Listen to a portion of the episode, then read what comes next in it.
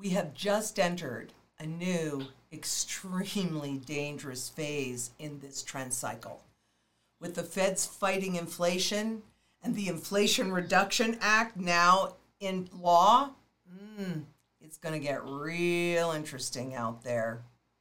We're going to talk about that today and ever so many more things coming up.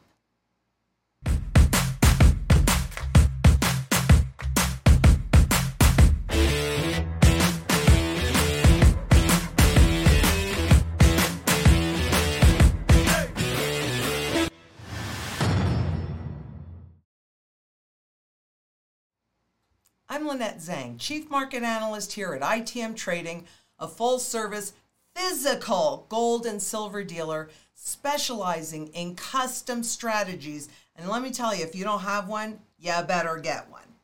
And by the way, this is a critical piece that I'm doing today. So make sure that you share. If you haven't subscribed yet, you better do it because things are counting down to the finish and you need to be in the know. So let's just get right to it. You know, central banks on a global basis are hiking to try and, well, it says tame inflation. That's not the real reason. We're going to go into that. But the monetary policy cycle is now increasingly synchronized around the world. So you might recall that back in 2008, that's when the synchronization of the global system really started to come to fore, with central banks letting Wall Street and the banks know what they were going to do, their forward guidance, which, as you know, if you've been watching me, that they have recently stopped. But what this really means is that this is a global issue. You know that. Are you ready for it? Because it really doesn't matter where it starts. It can start in China. It can start in Europe. It can start in the Middle East. It can start anywhere. And it can come home to roost right here, right on your doorstep. They also talk about stable prices are a crucial prerequisite for sustained economic growth. You know, we've talked about this too. What do they really mean by stable prices? Now, if you were an and any normal person hearing it, they go, well, yeah, they're fighting inflation. They don't want those prices to go up.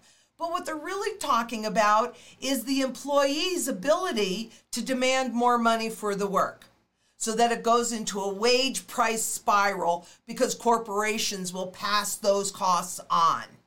So what they're really actually saying in here is that workers that are requiring increased pay to handle inflation must be stopped. They must raise that unemployment so that workers do not ask for more money. No, that's where you can have a K-shaped recovery, right? With all the money and that income and wealth inequality, all that extra profitability goes to the top echelon, the 1%, and everybody else gets whatever's left. So we must not have those workers be able to ask for a reasonable salary. But monetary policy can't resolve the remaining pandemic-related bottlenecks in the global supply chains and disruptions in commodity markets due to war in Ukraine. It can, however, slow overall demand. So here what they're telling you is they really can't fight the inflation.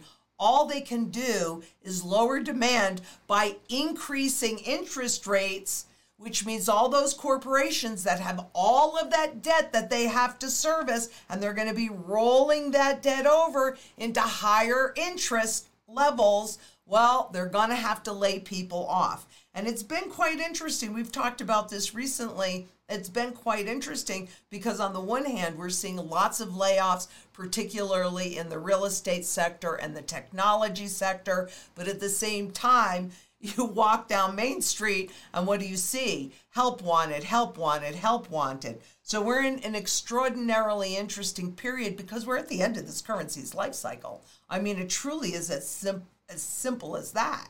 But I want you to really keep this in mind because this is what one of the things that makes it precarious. And I've told you this so many times, but it's really simple. There's only one way to fight inflation, and that's with deflation.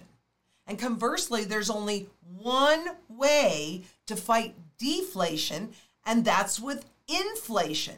So for what? Since the 80s, since we started this transition into the current debt-based system, that's really what the central banks have been fighting, has been deflation, right? When the stock markets implode, when the real estate markets implode, when the bond markets, that is all deflationary. So what do? They drop interest rates, they inspire borrowing and spending, they inspire inflation.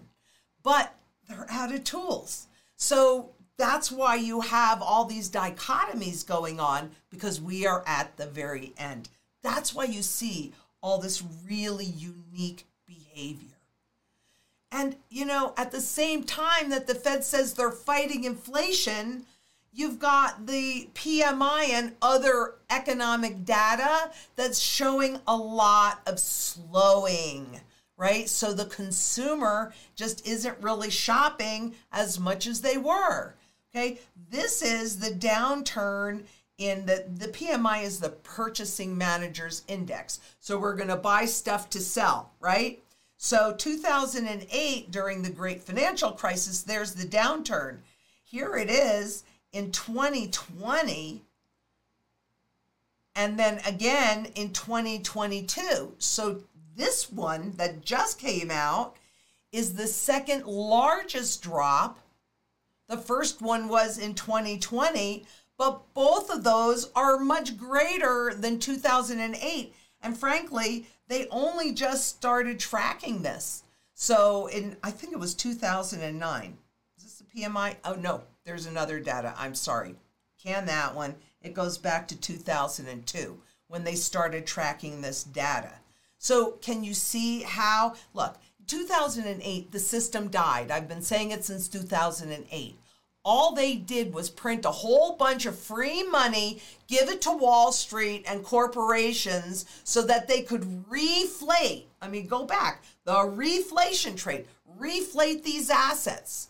So over all those years, and the Federal Reserve and the central banks are saying, oh, we just can't hit our 2% target. Darn it. Well, we knew once they went to an average that inflation was on its way, because that inflation was held in the markets. That's where it was held, quite simply. Is there a crash landing ahead? Mm-hmm. Okay.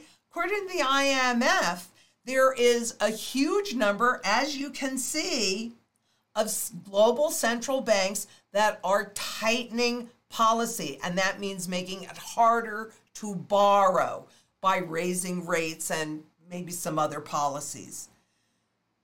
You can see where all the loosening was from 2018, because we were being pushed into a recession by, this was the period when the central bank, the Federal Reserve, was trying to run off its balance sheet and raise the interest rates. They couldn't do it then, and quite honestly, they can't do it now. They've got to do it for their credibility. We'll talk more about that in a minute. But, you know, they have gotten Wall Street addicted to free money. You cannot just pull that punch bowl away. And what about consumers? Consumers this time, unlike 2008, they could have never gotten away with just bailing out Wall Street and the banks.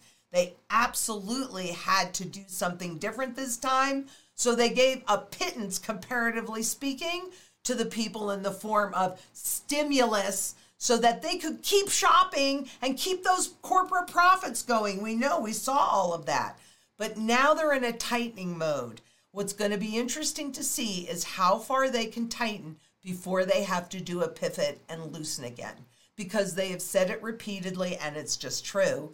How do they stimulate borrowing? By dropping interest rates. Well, when you're anchored near zero, then that's why you go into negative rates. So woohoo! The ECB now has the rates at zero, but they're still not positive. And when in this country, the average to cut the rates was 5.5% to 5.75%, you know, I mean, I hate to say this, but I've said it before, I'll say it again. We will be going into negative rates. There is really not much of an alternative. But the high uncertainty clouding the economic and inflation outlook hampers the ability of central banks to provide simple guidance. This is the forward guidance that they talk about, and the future path of policy. But clear communication by central banks around the need to further tighten policy and steps required to control inflation, which they already admitted they can't do, is crucial to preserve credibility. So they gave their credibility away when they went against their forward guidance. And forward guidance, letting Wall Street, letting the banks know what they were going to be doing, was a key tool that they gave themselves in 2008 when the system died. So they kept saying 50 basis point, 50 basis point, 50 basis, and then they did 75. So now really what's happening is they are struggling to get their credibility back because they have absolutely lost control of inflation. Even they are telling you, they cannot tell you what they're going to do because they don't know. So that means that Wall Street is flying blind. It's kind of like this bridge in a hurricane. It swings back and forth and back and forth and back and forth until it just collapses. And that's really where we are. This clear communication is critical to avoid a sharp, disorderly tightening of financial conditions that could interact with and amplify existing financial vulnerabilities, putting economic growth and financial stability at risk down the road. Okay, so what they're really telling you is that Wall Street's trust in the Fed is being tested right now. When they gave away that forward guidance, which I was amazed that they were willing to give up such a valuable tool. You know, they know it's being tested. And what we know is this. They no longer have the bank-to-bank confidence that was lost with interbank trading in 2008. 2015, with the Swiss surprise, central bank to central bank confidence was lost. Wall Street's confidence is lost. They are fighting to regain control. And that means, you know, when somebody's fighting, it's kind of like somebody, I'm out in a boat and I see somebody that's drowning. I better stay in my boat and throw them a lifeline, because if I jump in the water to try and save them, because they're so panicked, they will probably take me down with them. Is the Fed going to take us down with them? They certainly could. Once confidence is lost, systemic collapse is probable. Actually, systemic collapse is unavoidable once the public loses that confidence. So you've got to get that the Fed is fighting for its credibility, just like that drowning man in the lake. Don't let them take you down with it. That's what gold is your lifeline. Physical, in your possession. That's your lifeline. That can save you from a Fed that is bent on taking you down with it. But here's the thing that I think is really, really interesting. At the same time that the Fed is doing all of this, well, our government just passed the Inflation Reduction Act. And always beware of any title, because whatever that says, it's probably just the opposite. Do you see the problem? You're starting to see the problem? Because in this bill, they're spending $437 billion. That's all new money. That's new money. They expected to reduce the deficit by raising taxes. They're putting in price caps. They're forcing tax compliance. So, you know, they always say, well, this is going to be paid for by this and that and the other thing. I don't know. Is that true? Because they always promise that, but I don't know. Let's look at this reality. Those are the deficits, the Fed deficits. Does that look like any of those programs that they put in place in the past? And there are many, many of them. Does that look like it reduced the deficit? I don't think so. And this is going to increase the deficit way before it's going to reduce it. You can see where we started in 1971 on this debt-based system. That's what they did in 2008, and it was outrageous. Outrageous. Do you remember how appalled you were at that period of time? And then this is what happened in 2020. You can see it. No, it's not getting better. And what about the debts? This is going to reduce the debts? Let me see. Can you look on this Fed graph and show me anywhere that the Fed debt has been reduced? It's easy to spend other people's money. This is taxpayer money. This is taxpayer money. Because when you reduce the deficits, what that really means is that you are not only spending all of the taxpayer money that comes in, but ever so much more. And we are paying interest on these.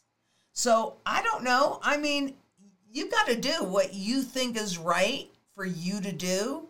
But the handwriting is on the wall, very, very clearly on the wall. Do you really think? Well, I don't know. Let's kind of dig into this. Let's dig into this a little bit more. Then you can have your opinion. Then, you know, and by the way, don't forget that the links to all of this research is in the blog, as is a piece that I wrote about this. So it'll kind of create a little meat around it. But today, yeah, this is the one that just started in 2009. The private sector activity contracts again in August. Aside from the dive in new orders, so that goes back to the PMI that we were talking about, aside from the dive in the new orders during 3 months in the spring of 2020, the August reading was the lowest since the series launched in October of 2009.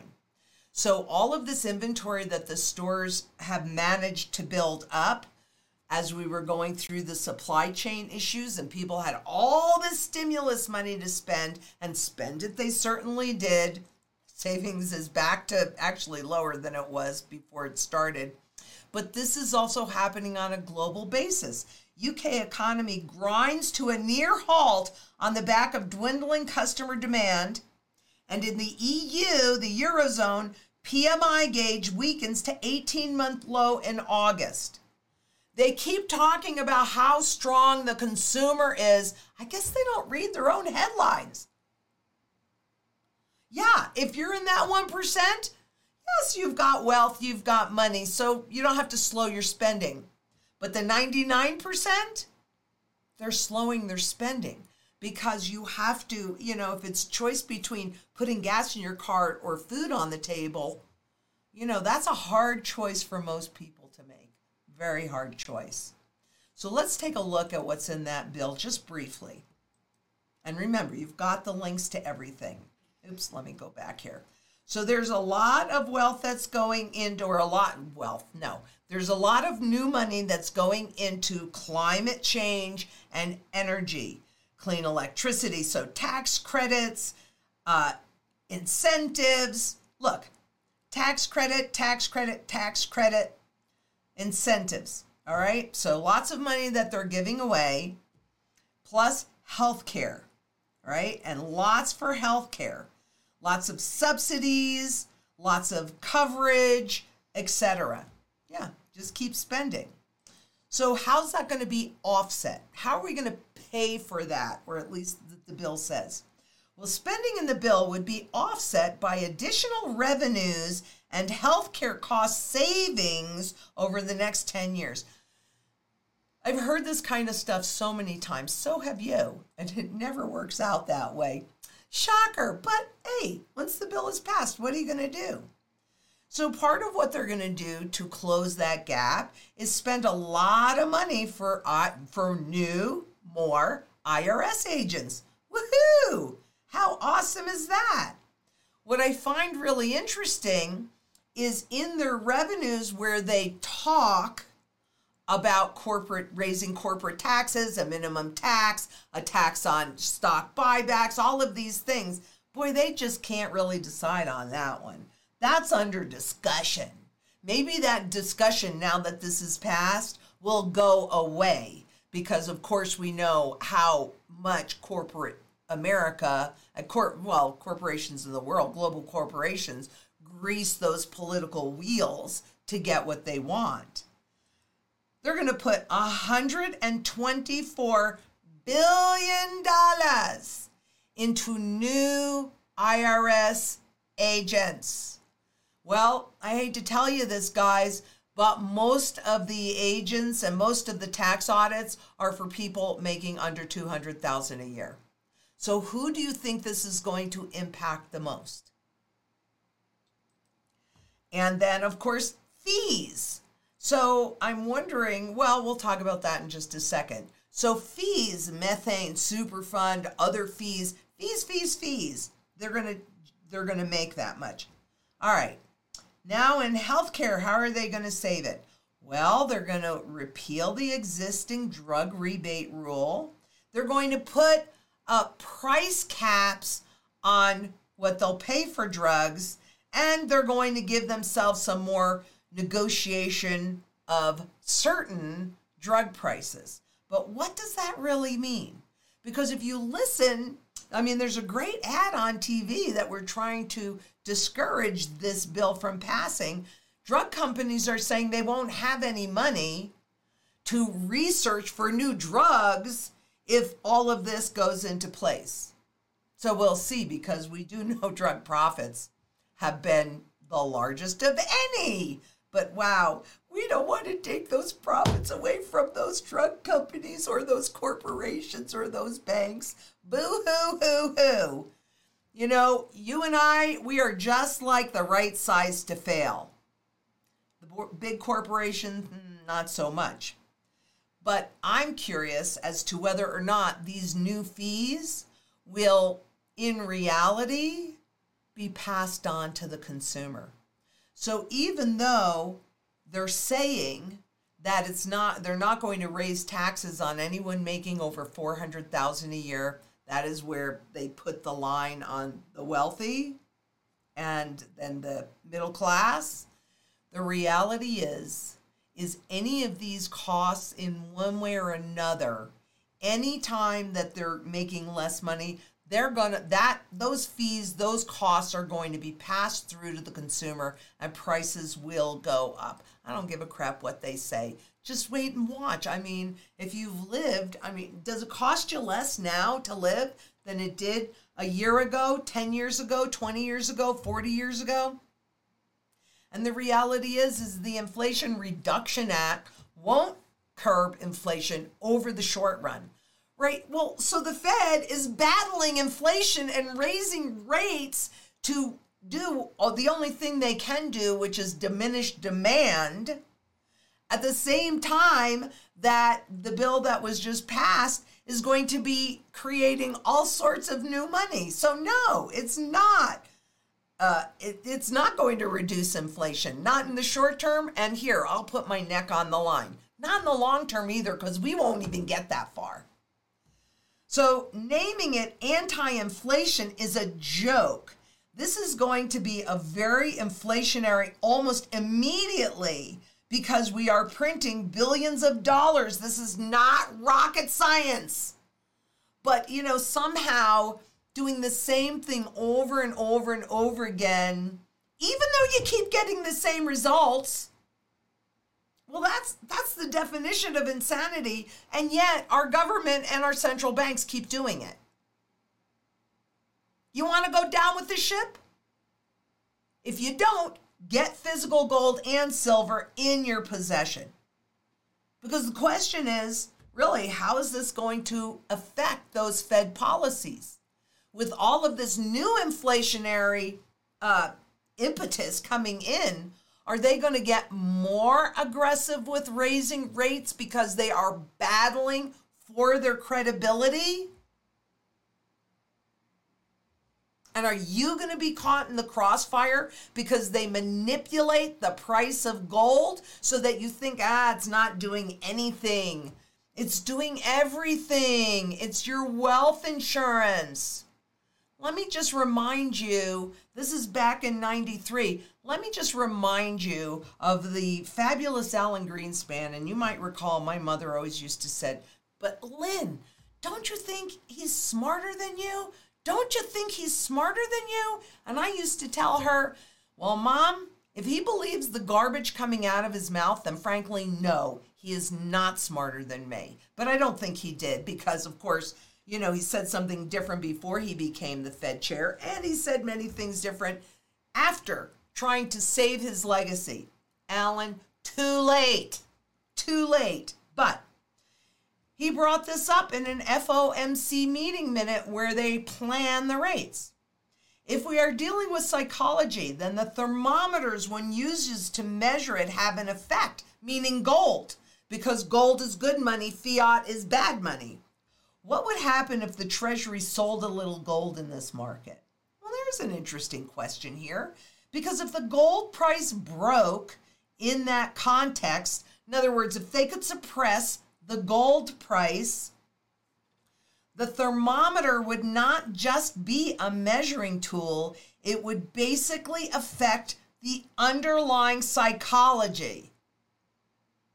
Now, what you're looking at here are gold purchases, central bank gold purchases from 1971 through 2021.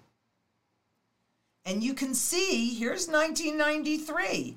You can see that practice to suppress the price. They could sell it, they could lease it, they could do many things to suppress the price. But I'd also like to point out here in 2005, 2 years before the great financial crisis began to unravel. It was August 2005 when we got the technical signal about the top of the real estate market. Do you think these central bankers might know something that you don't know? They're buying gold because what they absolutely know is whoever holds the gold retains power and therefore choice. If all of your wealth is held inside of the fiat money system, and the dollar, the euro, the yen, whatever fiat money you're working in, wherever you are in the world, if that goes into, or when that goes into hyperinflation and it has zero value, if what you're holding can only be turned into fiat, what do you got? 10 trillion times zero is still zero. Make good choices. You must keep in mind and do what the smartest guys in the room are doing for themselves. They're buying gold. I'm buying gold. I've been studying this on some level since I was 10 years old. Frankly, you need to be holding it, owning it, and buying it too. Forget what the price says. It's a bargain. Take advantage, just like these central banks are. So I want to make sure that you remember that we do podcasts on every single major podcast platform, so you can listen to us anywhere, anytime. And if you have not already started your strategy, please get it done. Please, please, please get it done. We are running out of time. We have entered another dangerous phase. Anything can happen. So just click that Calendly link below and set a time to meet with one of our consultants and set up your own personal strategy that will be based upon your goals, your circumstances, and what you have to work with.